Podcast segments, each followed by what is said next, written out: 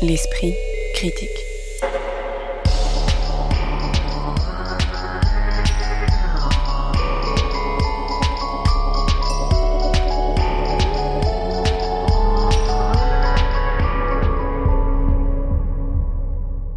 Mediapart.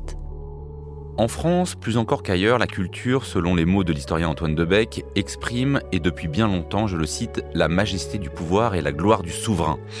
Et c'est bien cette question déjà ancienne et toujours multiforme des relations entre ministres et artistes, entre commande publique et création pour le public, bref, entre art et politique, qui irriguera une partie de notre parcours radiophonique de ce jour.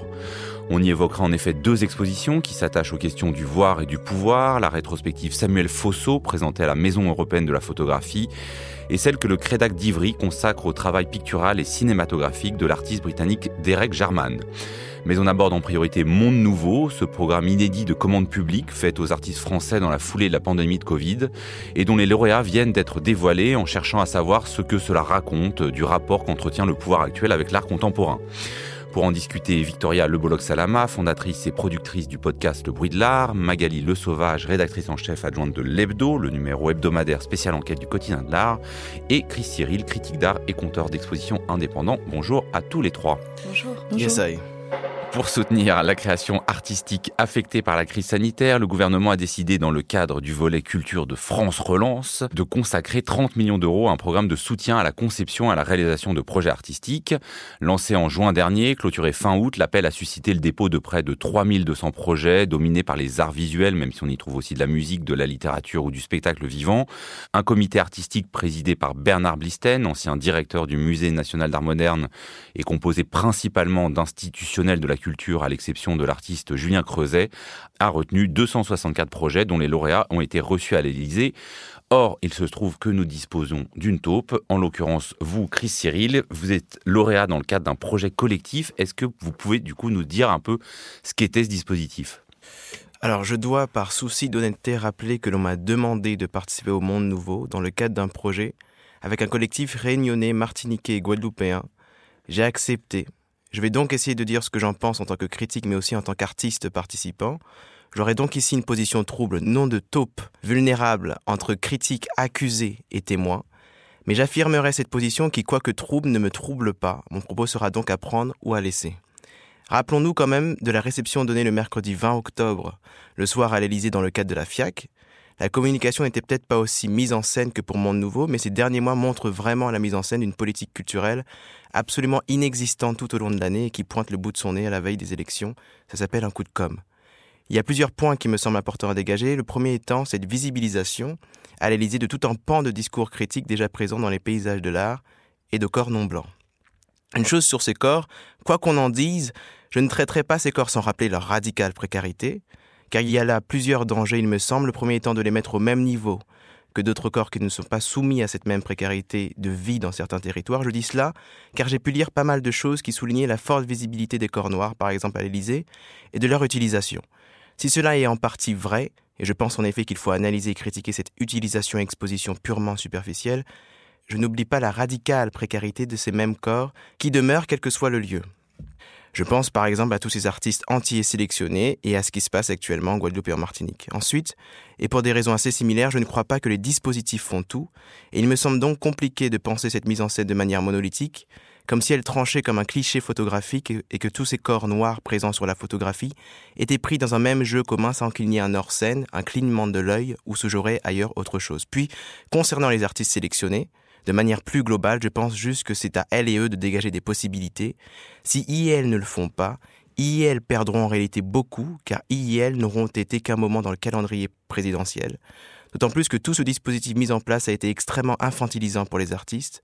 Je crois que mon nouveau a été, en plus d'un vaste partage inégalitaire et en vérité discriminatoire entre les dits méritants et les dits non méritants, la suite d'une politique culturelle qui est surtout une manière de faire de la com. Cela aussi nous montre qu'il n'y a pas de dehors à l'institutionnalisation massive de l'art qui entraîne une centralisation et un monopole du pouvoir. À la fin, je distingue le dispositif Monde Nouveau, mis en place et en scène, et l'imprévisibilité qu'il peut y avoir dans des projets artistiques. Il y a sûrement de l'entrisme, mais je ne pense pas qu'il y a que ça. J'espère qu'il y a aussi parmi les projets sélectionnés, je m'inclus dedans, un écart critique qui déplacera certains projets vers d'autres lieux insoupçonnés. Il faut piller en retour avec insolence, piller cette richesse que nous-mêmes nous produisons et qu'à la fin, ça devienne tout à fait autre chose. De toute façon, en tout cas dans mon cas, il n'y a pas d'autre choix. Donc depuis l'intérieur, euh, on voit l'ambiguïté euh, de ce projet. J'aimerais votre avis, euh, Victoria Le Salama, depuis l'extérieur, parce que voilà, c'est vrai qu'il y a eu bon, il y a eu les selfies de cette fameuse soirée à l'Élysée. donc il y a eu une petite agitation sur les réseaux sociaux. Hein, ça n'a pas beaucoup dépassé d'ailleurs ce cadre-là.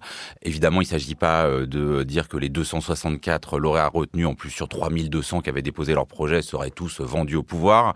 Mais les comparaisons qui ont été faites avec le moment Roosevelt, qui envoyait, euh, c'était le département de l'agriculture, dix photographes documenter la Grande Dépression. Voilà, c'est peut-être aussi un peu exagéré. Alors oui, en effet, on, ne peut que voir l'opportunisme de, cette démarche-là et de cet appel à, projet. En revanche, euh, ça met le doigt quand même sur quelque chose qui est assez intéressant, à savoir que euh, les artistes plasticiens euh, et, les autres acteurs de la vie culturelle sont dans une grande précarité. Donc peut-être qu'on peut voir aussi les choses d'une autre manière et se dire que bon bah mieux vaut tard que jamais. C'est assez opportuniste de se dire que ça arrive à la fin du quinquennat et que ça arrive à la suite du Covid et que c'est ça un petit peu le, le, motif qui permet au gouvernement de, de se saisir enfin de cette cause, c'est mieux que rien. Après, il faut quand même replacer les choses dans le contexte. En 2022, la loi de finances propose un budget de 4 milliards d'euros pour la culture. Et ça, c'est un budget qui est quasiment sans précédent pour notamment le quinquennat d'Emmanuel Macron et même euh, si on, replace les choses à l'échelle de la Ve République. Et on peut se demander si cet opportunisme euh, qui arrive après à la fin du Covid et euh, à la fin de, du quinquennat d'Emmanuel Macron et ce calendrier électoral euh, n'est finalement pas euh, la grande œuvre culturelle, le grand projet culturel opportuniste. toujours, d'Emmanuel Macron. On voit, quand on regarde dans l'histoire de la politique culturelle des présidents de la Ve République, que quasiment tous les présidents ont leur grand projet euh, muséal ou en tout cas euh, culturel. Emmanuel Macron n'en avait pas. Peut-être que c'est celui-ci, mais c'est assez opportuniste en effet. Alors bon, on sait que c'est une opération de com, on voit que c'est opportuniste, euh, mais alors du coup, moi je pose un peu la question différemment. Il y avait eu euh, peu avant euh, ces mondes nouveaux le dévoilement d'une verrière bleu blanc rouge faite par Buren à l'Élysée, où là vraiment on se demande un peu au-delà du prestige habituel, mais qui sera faite là que pour les visiteurs de l'Élysée, c'est pas pour le public. Qu'est-ce qui différencie On va on va pas dénier aux artistes le droit de bénéficier d'argent public, de bénéficier de la commande publique, mais qu'est-ce qui fait la différence au fond entre une instrumentalisation complète. Et un moment où, euh, comme euh, l'œuvre de Buren, vraiment, euh, ça sert le discours du pouvoir, en l'occurrence assez patriotique, et la possibilité, au fond, d'avoir des espaces critiques soutenu par l'institution. Je pense qu'on peut absolument pas reprocher aux artistes, euh, écrivains, etc., d'avoir candidaté à cet appel à projet. Euh, ce qu'on a pu leur reprocher, effectivement, c'était de s'être fait piéger. Moi, j'en connais certains euh, qui m'ont raconté un peu cette soirée et qui se sont sentis vraiment piégés, c'est-à-dire qu'ils ont vu en arrivant qu'ils participaient à cette communication présidentielle et c'était pas vraiment ce à quoi ils s'attendaient. On leur avait dit qu'ils auraient des informations, etc. Aujourd'hui, ça reste assez flou d'après les témoignages que j'ai eus.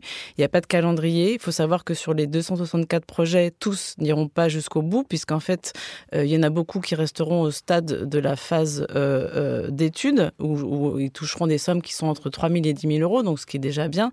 Mais ça ne veut pas dire que tous les projets iront jusqu'au bout.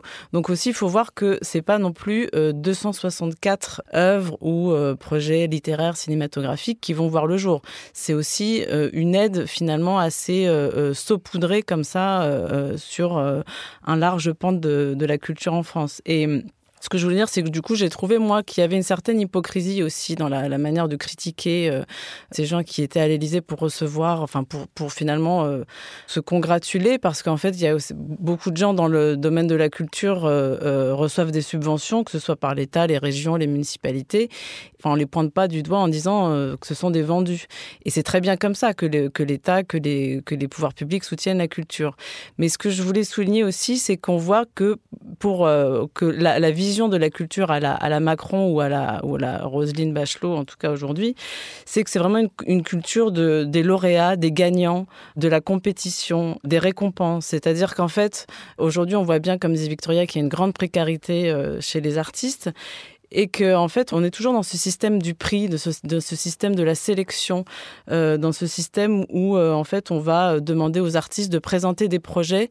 Et je pense que c'est vraiment un problème aujourd'hui dans la manière d'envisager la culture, c'est que le travail d'artiste, c'est pas de l'appel à projet, c'est pas, euh, c'est-à-dire que c'est un travail qui, est un, travail quotidien, qui a ses moments d'intermittence. C'est bien, pour ça d'ailleurs qu'il y en a qui réclament d'avoir un statut qui soit équivalent de celui des intermittents du spectacle, parce que quand on est artiste, on travaille pas euh, forcément euh, de, de 9h à 18h tous les jours. Il y a des moments de réflexion, il y a des moments de recherche, etc. Et que donc cette culture de la récompense et de, du, du, gagnant, en fait, qu'on continue à entretenir dans le système de la politique culturelle en France, on voit qu'il a ses limites et on voit qu'il provoque énormément d'aigreur et de colère. Et c'est ce qu'on a vu sur les réseaux sociaux en réaction à cette fameuse soirée à l'Élysée. Il y a 264 projets, donc évidemment c'est très hétérogène. Après, est-ce qu'on peut quand même repérer, je sais pas, des générations, des mouvements? Est-ce que vous vous y voyez quelque chose? Parce que ce qu'on a aussi reproché, c'est qu'on a eu l'impression que justement ça cochait peut-être toutes les cases du moment. C'est-à-dire qu'il y a des, des projets féministes, des projets décoloniaux. Euh, il y a une présence, euh, vous le disiez tout à l'heure, Chris Cyril, euh, des euh, quand même de beaucoup d'artistes des outre-mer. Il y a beaucoup de choses sur le vivant, l'écologie. Voilà. Est-ce que vous vous diriez que ça raconte quelque chose d'un moment, d'une génération de l'art contemporain? Je pense que les communicants de Macron sont les principaux euh, responsables de ça. Dans la mesure où il y a eu des intermédiaires précisément qui ont remonté un peu ces choses-là qui se passent dans, dans les paysages de l'art, mais il me semble en fait compte que ça crée en fait véritablement une dépossession des discours critiques et même aussi une dépossession de certains corps, précisément. Dans la mesure où je pense que ce dispositif-là euh, crée une déresponsabilisation progressive, un émiettement des solidarités et une cassure de toute initiative qui cherche à sortir de ce modèle ultralibéral, violent et extrêmement cynique en réalité. Car, euh, et ça c'était un jeu de mots voulu dans le dispositif euh, Monde Nouveau, parce que Monde Nouveau sonne en réalité comme l'actualisation stratégique du vieux monde. Et les dix mondes nouveaux sont celles et ceux qui participeront de plus en plus à l'actualisation et à la naturalisation des vieux dispositifs institutionnels. Alors là, je vous coupe parce qu'effectivement, il y a quand même ouais. euh, sur cet intitulé Monde Nouveau, euh, il faut voir que dans euh, l'intitulé hein, exact, c'est formulé des mondes nouveaux et surtout pas un nouveau monde, des mondes à penser, à créer, à construire, à accueillir, mais pas à conquérir. Mais, là, mais justement, on a l'impression qu'effectivement, on crée plein de petits mondes nouveaux pour surtout pas qu'il y ait une conquête active d'un nouveau monde. Mais c'est là où en effet il y a une tournure de langage. C'est-à-dire que quand ils disent monde nouveau et surtout pas nouveau monde, on pense précisément à ces géographies qui viennent de l'histoire euh, esclavagiste et coloniale. C'est en ce sens-là que je parle des possessions. Car la richesse du discours vient de ces géographies, et en retour, si on pense euh, à ce qui se passe actuellement en Guadeloupe et en Martinique, on voit très bien comment le gouvernement français traite en fait compte ces, ces dix outre-mer. Donc en fait, ce que je veux dire, c'est qu'il ne faut pas se méprendre. Ces tournures de langage et ces espèces de galipettes, en réalité, ne sont qu'une actualisation du vieux monde. C'est d'un vieux monde dont on parle. Ce qu'il me semble extrêmement important, c'est de ne pas participer à l'actualisation, en fin de compte, du vieux monde. Pour moi, c'est juste une, euh, une façade, quoi. Il est important à la fois pour les personnes dedans et pour les personnes dehors, de prendre conscience de cela et en fait de participer à un dégagement qui aille véritablement ailleurs. C'est pour ça que je pense qu'il faudrait même pas parler de monde nouveau, parce que du coup c'est devenu un slogan, mais du coup d'autres mondes en tout cas. Là, je pense qu'on touche un point qui va au-delà de l'opération de communication, hein, dont euh, je pense qu'on est, d'accord. C'est-à-dire que il y a au fond quelque chose d'assez vieux dans ces mondes nouveaux, mais porté quand même par des artistes euh, non seulement jeunes, mais intéressants, mais euh, dont on attend au fond qu'ils puissent effectivement nous proposer des mondes nouveaux. Non, si on regarde pas les 264 projets, mais quand même, il y a beaucoup, beaucoup de gens intéressants. Absolument. Moi, je trouve que la sélection est, très habile. Alors, on a en effet euh, ici, parmi ces 264 projets euh, sélectionnés, euh, enfin lauréats, on, a vraiment une photographie de ce qui se passe aujourd'hui dans la création contemporaine. Et c'est ça qui est très habile. comme, comme vous le disiez, il y a, il y a certains, certains, certains pôles de la création qui sont extrêmement présents, par exemple en art contemporain, et qui, et qui traversent bon nombre d'œuvres, comme par exemple le lien à l'anthropocène, l'écologie, le féminisme, les idées postcoloniales, etc. Et c'est très important que bah, ces artistes qui, qui brossent ces sujets soient sélectionnés. Mais c'est là où l'opération de com est très habile, justement. Pour revenir justement à cette problématique du prix, ça va aussi quand même au-delà, c'est que on se rend compte quand on regarde un certain nombre de lauréats qu'il y en a beaucoup qui sont issus du prix Marcel Duchamp, de prix Ricard, etc. Donc on reprend, c'est une reproduction de ce système de prix. Je suis complètement d'accord avec vous, euh, Magali Le Sauvage. Et par ailleurs, euh, à contrario, il y a quand même certains artistes qui euh, ne sont pas du tout connus, et comme par exemple Ronald Cyril. Sans lien avec Chris Cyril, on n'est pas dans le conflit d'intérêt, attention, c'est pas parce qu'on se sert de Chris pour avoir un peu l'intérieur qu'on est en train de parler de toute la famille Cyril. Non. Et par exemple, cet artiste-là est, est assez peu connu d'après ce que j'ai compris. Et donc, c'est là que c'est très habile, c'est que en fait, malgré tout, ce, projet-là euh, joue le rôle des sélections et ça reproduit un schéma, mais ça permet aussi de donner entre guillemets la chance euh, de soutenir d'autres projets qui sont moins sur le devant de la scène.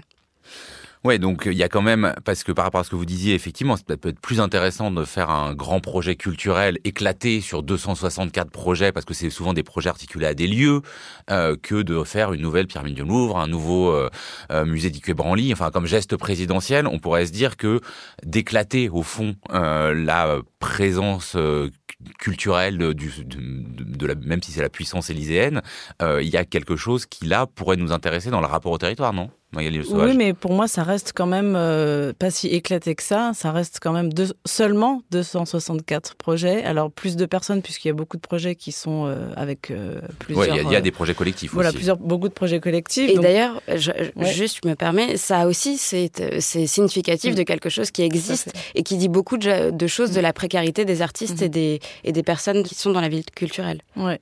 Oui, oui, tout à fait. C'est vrai qu'on voit que la force du collectif aujourd'hui, c'est très important et de l'interdisciplinaire aussi, puisqu'on a des projets où, il y a, où euh, se mêlent les artistes, les curateurs, euh, les écrivains, etc. Mais euh, effectivement, 264, alors c'est aussi, la, c'est aussi un peu la com du chiffre, hein, 264, 30 millions d'euros, voilà, c'est aussi un peu la stratégie, mais en même temps, ce ne sont que 264 projets, encore une fois, parce que, en fait, si vous voulez, c'est est-ce que cet argent-là, il n'aurait pas pu être aussi utilisé autrement pour soutenir véritablement les artistes qui ont le plus souffert du Covid il y a eu des aides hein, de l'État via le CNAP notamment. Et je pense que pour revenir au sujet de la colère, je pense que c'est ça qui, a provoqué cette colère, c'est qu'en fait, euh, il y en a qui se sentent vraiment aujourd'hui euh, laissés sur le côté et qui ont des projets qui n'ont pas forcément les réseaux aussi pour atteindre euh, ce genre de comment dire de compétition en fait parce que c'est aussi une compétition. Ça reste quand même euh, à mon avis un, coup d'épée dans l'eau, c'est dans le sens où c'est très bien s'il y a des projets qui sont faits, mais ça ne changera pas la, vie culturelle française. Victoria Le Salama. Il y a aussi quelque chose qui m'interroge qui dans ce, dans ce projet-là, c'est qu'on parle tout le temps de jeunes créations. Euh, et en fait, ça, ça, m'agace un petit peu. Et ça aussi, c'est quelque chose, on va dire, du vieux monde qui se répète et, et qui se répercute à chaque fois qu'il y a des moments et des endroits de, de subvention. Euh, là, les, les, personnalités qui sont lauréats ont entre 20 et 96 ans. La doyenne, c'était était Adnan. Elle nous a quittés il y a quelques, quelques semaines maintenant. Mais euh, ce, ce, label de jeune création, je ne comprends pas pourquoi, en fait, on est toujours obligé de passer là, par ça. Là, il y a effectivement plein d'artistes déjà très bien insérés. Voilà. Euh, dans tous les lieux euh, institutionnels, dans les grandes maisons d'édition. Euh, donc on n'en est pas effectivement, c'est pas la la com insiste beaucoup sur les jeunes artistes, mais en fait c'est les jeunes artistes déjà très reconnus, enfin ou et, les moins jeunes. Et, ça vraiment je je comprends pas en fait pourquoi on est obligé de passer par ce label pour se c'est comme pour se rassurer en fait. Alors c'est de la jeune création donc il faut absolument soutenir, mais non n'ayons pas honte de dire qu'en fait bah quand on est artiste c'est une vie difficile avec beaucoup de précarité et que c'est pas parce qu'on est jeune ou moins jeune qu'on a besoin de subventions. C'est le système qui est comme ça. Et arrêtons d'être hypocrites en disant euh, jeune création. Enfin, ça veut rien dire en fait. Chris Cyril.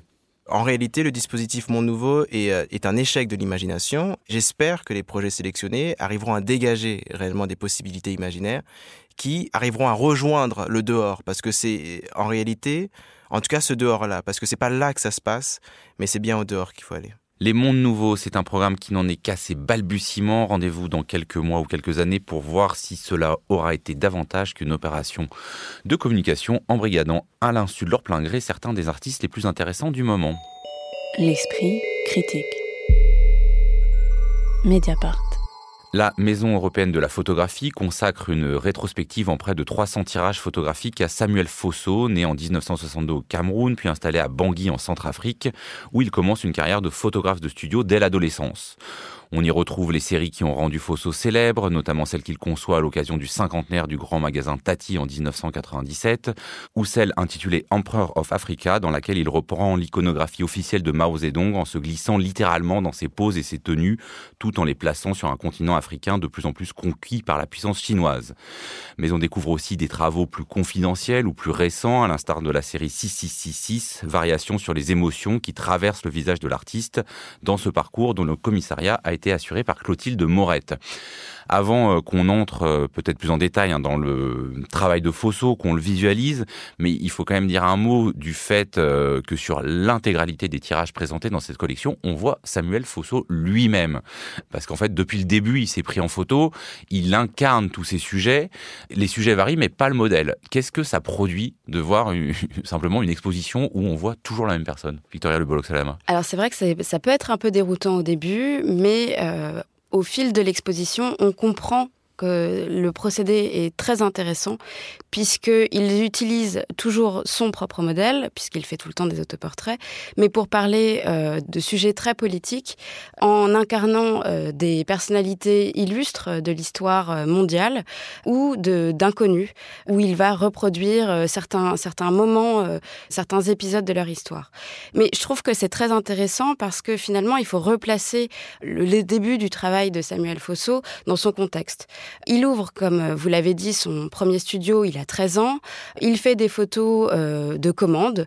Euh, il y a un certain nombre de personnes qui viennent euh, se faire photographier en famille, voilà, dans un décor particulier qu'il a aménagé.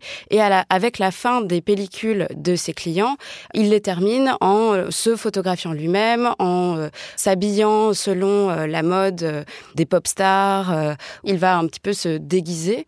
Et euh, je trouve que l'exposition commence très bien puisqu'en fait, on commence par euh, une visualisation justement de, de, son studio où il y a un décor euh, qui est le même décor que celui qu'a vu Bernard Descamps euh, au moment où il est, il est, rentré pour la première fois dans le studio de Samuel Fosso. Bernard Descamps, c'est un photographe français qui, en 1993-94, essayait de réunir un certain nombre de photographes du continent africain pour euh, créer la première rencontre, les premières rencontres photographique à Bamako, au Mali. Euh, il se trouve qu'il cherchait justement des photographes, euh, que régulièrement il allait à la rencontre des revendeurs Kodak euh, des villes dans lesquelles il se situait, et c'est comme ça que lui a été indiqué Samuel Fosso. Et donc l'exposition commence par ça, c'est-à-dire qu'en fait on a le décor auquel s'est confronté Bernard Descamps, l'ambiance du studio, mais les premières photos qu'il ne montrait pas justement de lui-même. Et plus tard dans l'exposition, on voit les photos de justement qui n'avait jamais été montré. Donc ça, je trouve que c'est assez intéressant. Peut-être Magali Le Sauvage repose quand même cette question. Il le dit un moment euh, en disant que son travail, c'est à la fois un travail de photographe et de performance. Il explique, je le cite, son corps est rattaché à d'autres individus, à la personne que j'incarne afin de transcrire son histoire. Est-ce que vraiment ce corps médium, il euh, réussit à le faire exister à chaque fois? Ou est-ce que des fois on peut se dire aussi, mais en fait c'est juste un grand exercice de narcissisme? alors oui, effectivement, c'est un grand exercice de narcissisme, mais ça, ça n'enlève rien d'ailleurs à, la qualité de ce travail-là. Moi, ce qui m'a frappé, c'est que c'est aussi un travail de performance euh, perpétuelle en fait. C'est-à-dire que Samuel Fosso a presque 60 ans maintenant. Ça fait presque 50 ans qu'il, euh, que son corps, en fait, est euh, le terrain d'une, métamorphose perpétuelle, d'une réinvention aussi perpétuelle. Euh, c'est vraiment pour moi de la photo performative, c'est-à-dire qu'en fait, c'est, vraiment dans, ce, dans ce carré, d'ailleurs, on retrouve toujours ce, même format carré qui a quelque chose à la fois d'assez étouffant et en même temps, c'est comme une espèce de libération pour lui. C'est-à-dire qu'on voit que dès son plus jeune âge, il va incarner toutes les personnes. Il va incarner des hommes, des femmes. D'ailleurs, il y a aussi... Euh, oui, des gens connus, des amis à lui, des, euh, des gens célèbres ou, des, ou, des, archétypes des Avatars, euh. des avatars de lui-même aussi, parce qu'en fait, voilà, c'est on est aussi multiples, chacun, chacune. Et il y a d'ailleurs une, une, certaine esthétique queer hein, qui, qui, traverse toute l'exposition, qui est jamais vraiment dite comme ça, d'ailleurs, parce que je pense que c'est pas quelque chose qui revendique personnellement, mais en tout cas qui, je trouve, est assez, assez palpable et qui n'est pas forcément quelque chose de très, euh, en tout cas, dans, on peut imaginer euh, en, au, Nigeria, en Centrafrique, dans les années 70-80, qui n'était pas forcément quelque chose de très facile à assumer, et que lui, voilà, interprétait de manière complètement libérée.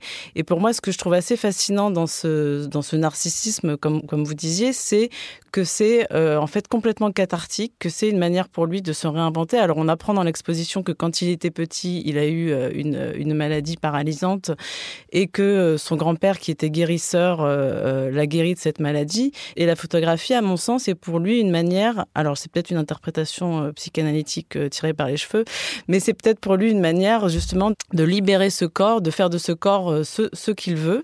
Et ensuite, après, c'est vrai qu'il est parti vers des choses plus politiques en incarnant Mao, par exemple, pour critiquer aussi le néocolonialisme de la Chine-Afrique, mais aussi pour incarner des grandes figures de l'histoire noire.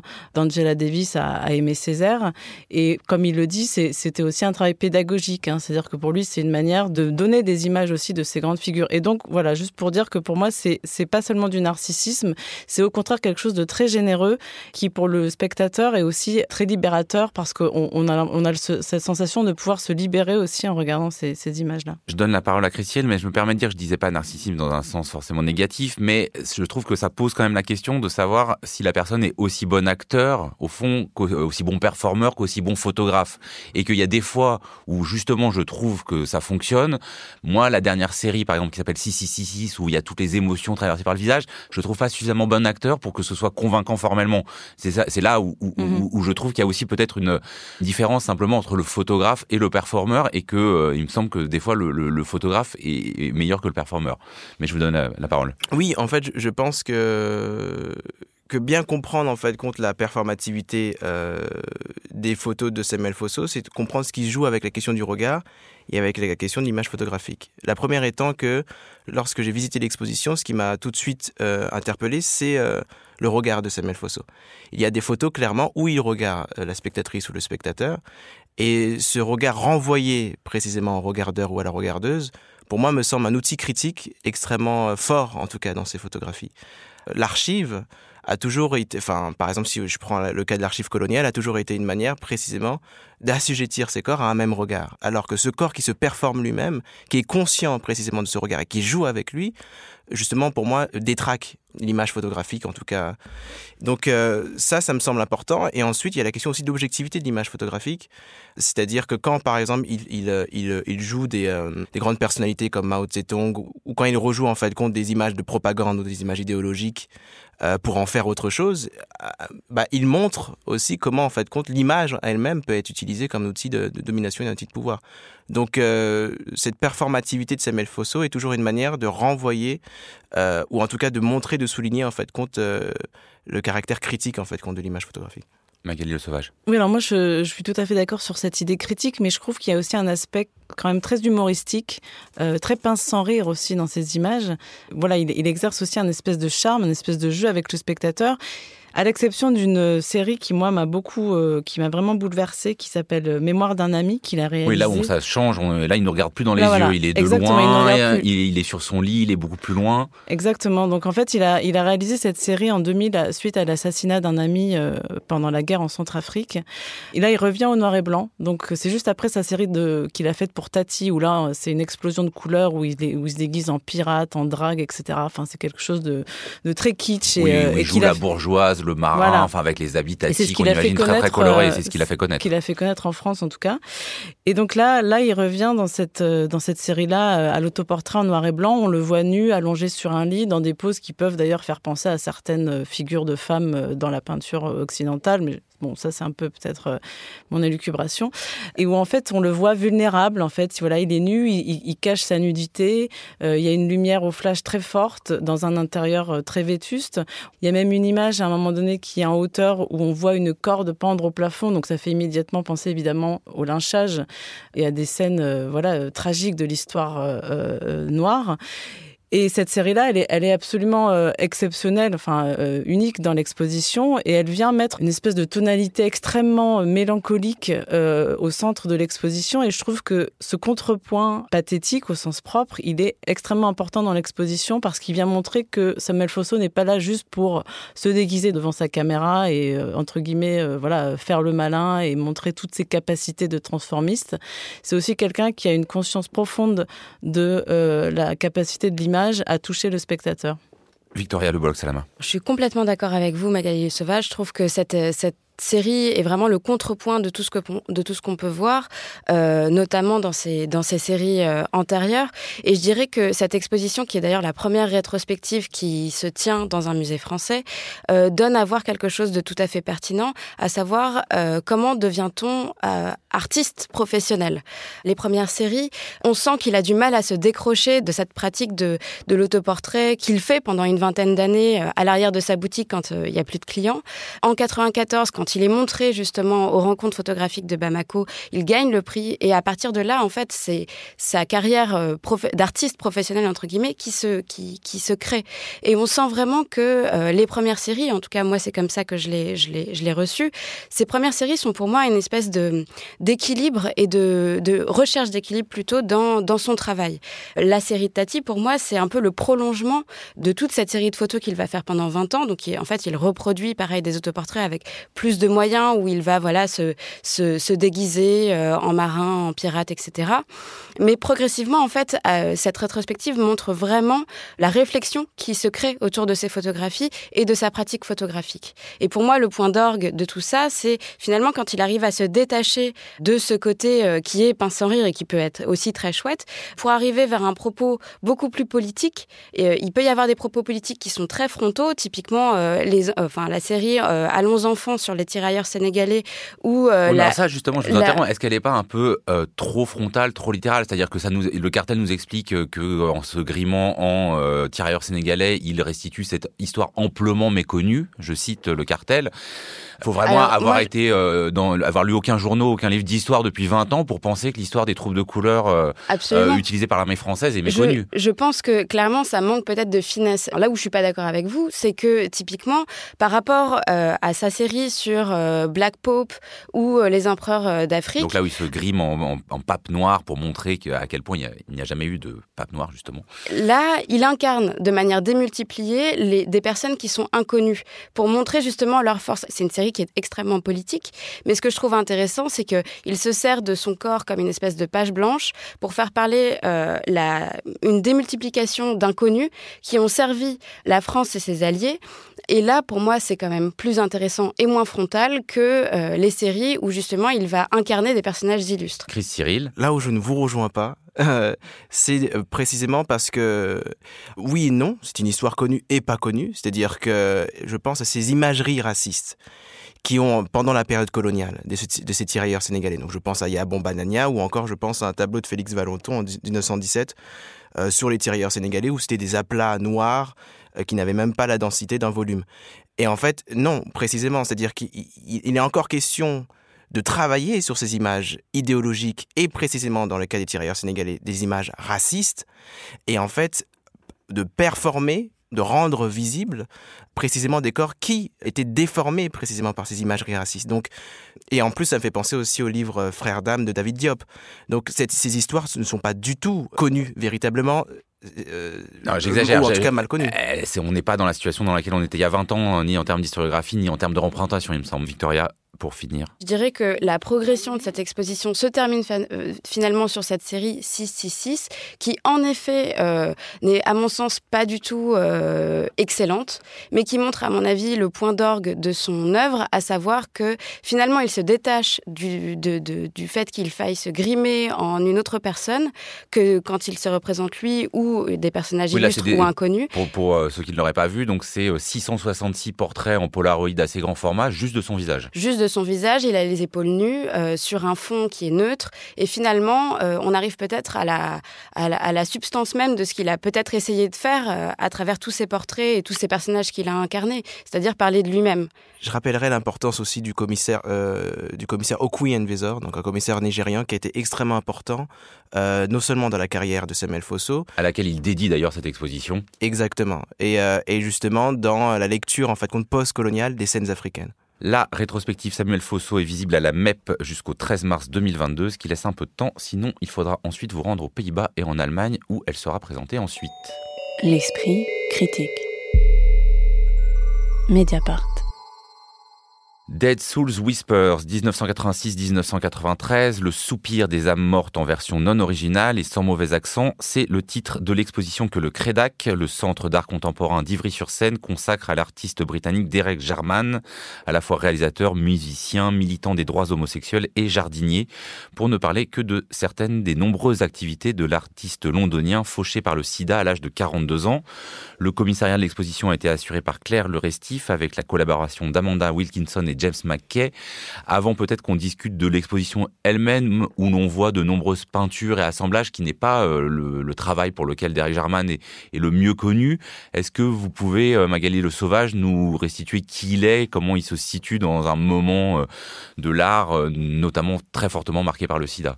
Pour moi, c'est une sorte de Pasolini britannique un peu, hein, qui euh, se situe euh, aux confins de, différents arts, avec comme dénominateur commun euh, la peinture et notamment la couleur. D'ailleurs, donc il décède en, en 1994 des suites du SIDA et il venait juste de publier un livre qui s'appelle Chroma. D'ailleurs, c'est un terme qui, quand je l'ai entendu, la première fois, j'ai entendu trauma. Je trouve qu'il y a une allitération assez forte avec ce, ce mot. C'est un livre sur la couleur, en fait. Et c'est quelque chose qui est très important dans, dans le travail de Derek Jarman, qu'on connaît peut-être plus, finalement, pour les clips qu'il a réalisés dans les années 80-90 pour euh, des groupes britanniques très connus, pour Annie Lennox, pour euh, les Pet Shop Boys, les Smiths et même euh, les Sex Pistols qui était auteur également de, films de cinéma euh, expérimental. Euh, son film le plus connu qui est présenté dans l'exposition s'appelle Blue, un film d'une heure et quart où en fait c'est un, immense écran bleu.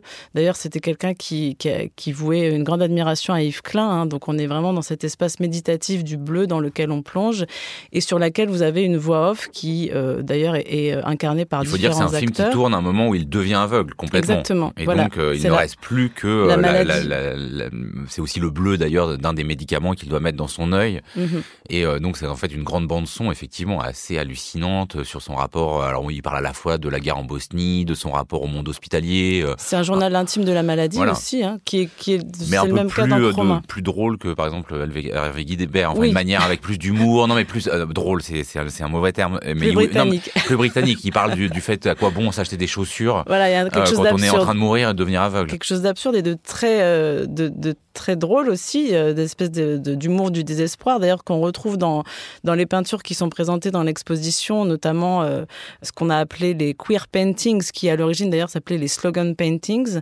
Donc c'est ça, peut-être on va développer bah ça, après. bah, développons même maintenant, parce que ça c'est l'entrée de l'exposition. Donc on a ces euh, queer paintings. On peut le dire, c'est une exposition évidemment dommage à Derek Jarman, mais qui évite le risque du monument.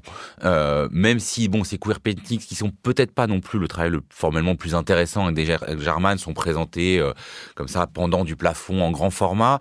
Ils recouvrent de peinture des tabloïds, notamment des tabloïds voilà qui euh, titrent sur des choses homophobes ou euh, des choses sur les malades du sida.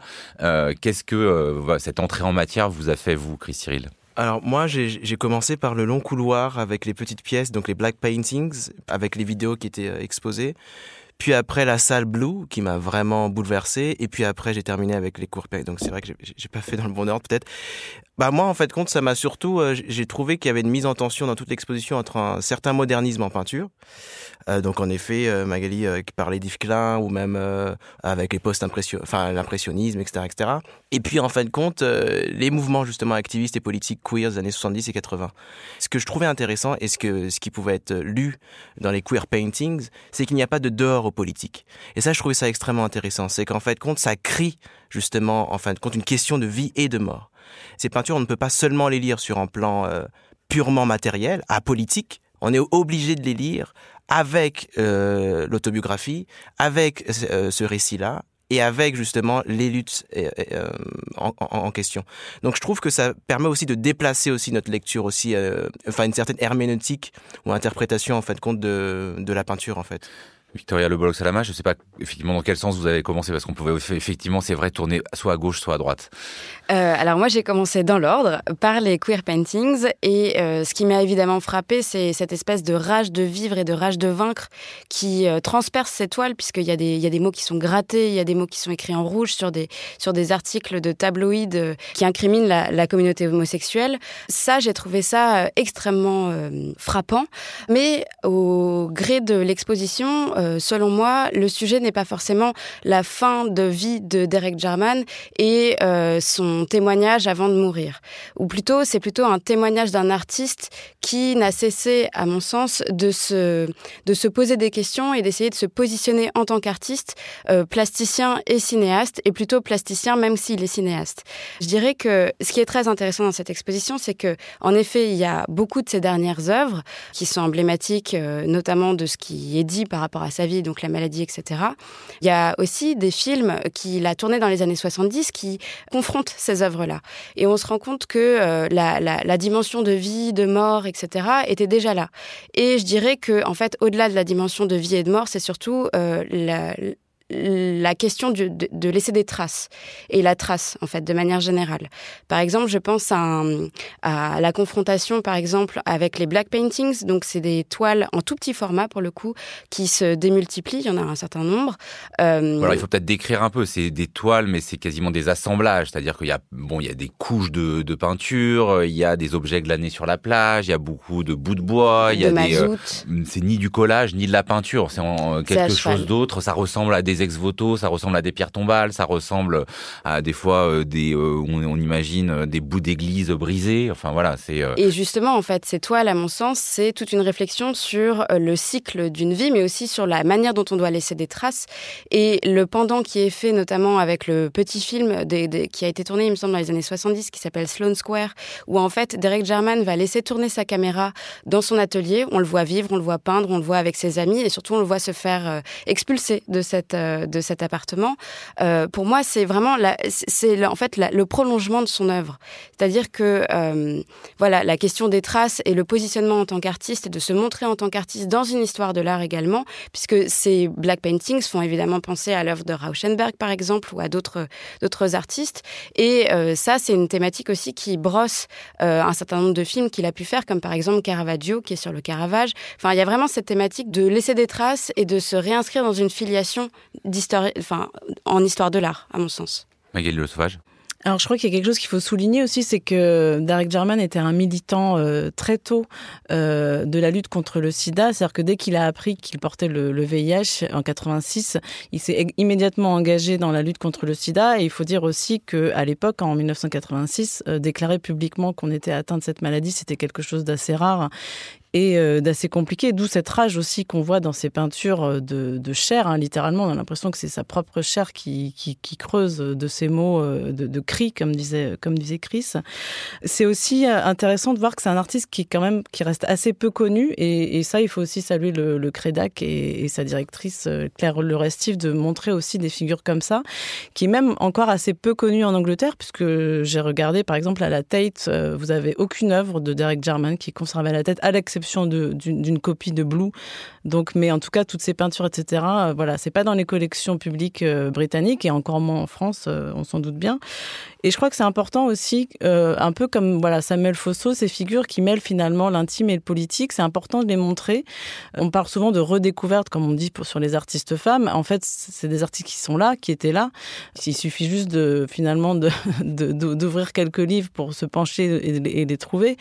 On dit souvent que les artistes d'aujourd'hui cochent des cases, cochent la case queer, la case décoloniale, etc. Mais en fait, c'est pas nouveau. Enfin, je veux dire, des, artistes qui, étaient militants et qui mettaient ces sujets-là sur le tapis. Euh, il y en a depuis toujours, sauf qu'on les voyait pas, sauf que leur travail n'était pas visible. Et là, je trouve que c'est important de redécouvrir, de revoir ces figures-là et que le rôle, le, le rôle des, centres d'art est aussi là. Et notamment en montrant pas ses œuvres les plus connues, ni son jardin, euh, ni ses films. Euh, Chris Cyril, pour conclure?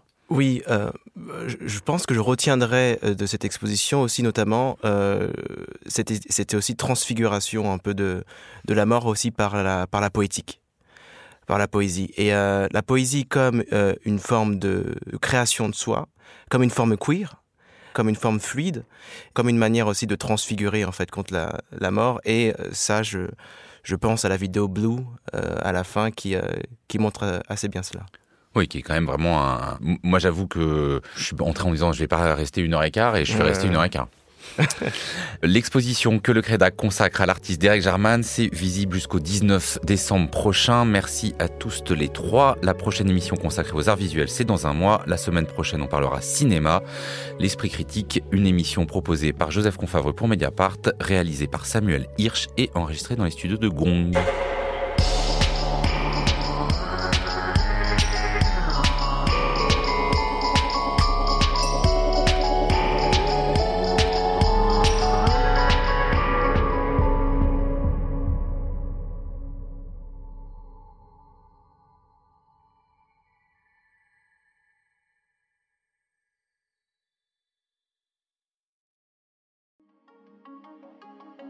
Pour ses 16 ans, Mediapart organise un festival au 104 à Paris.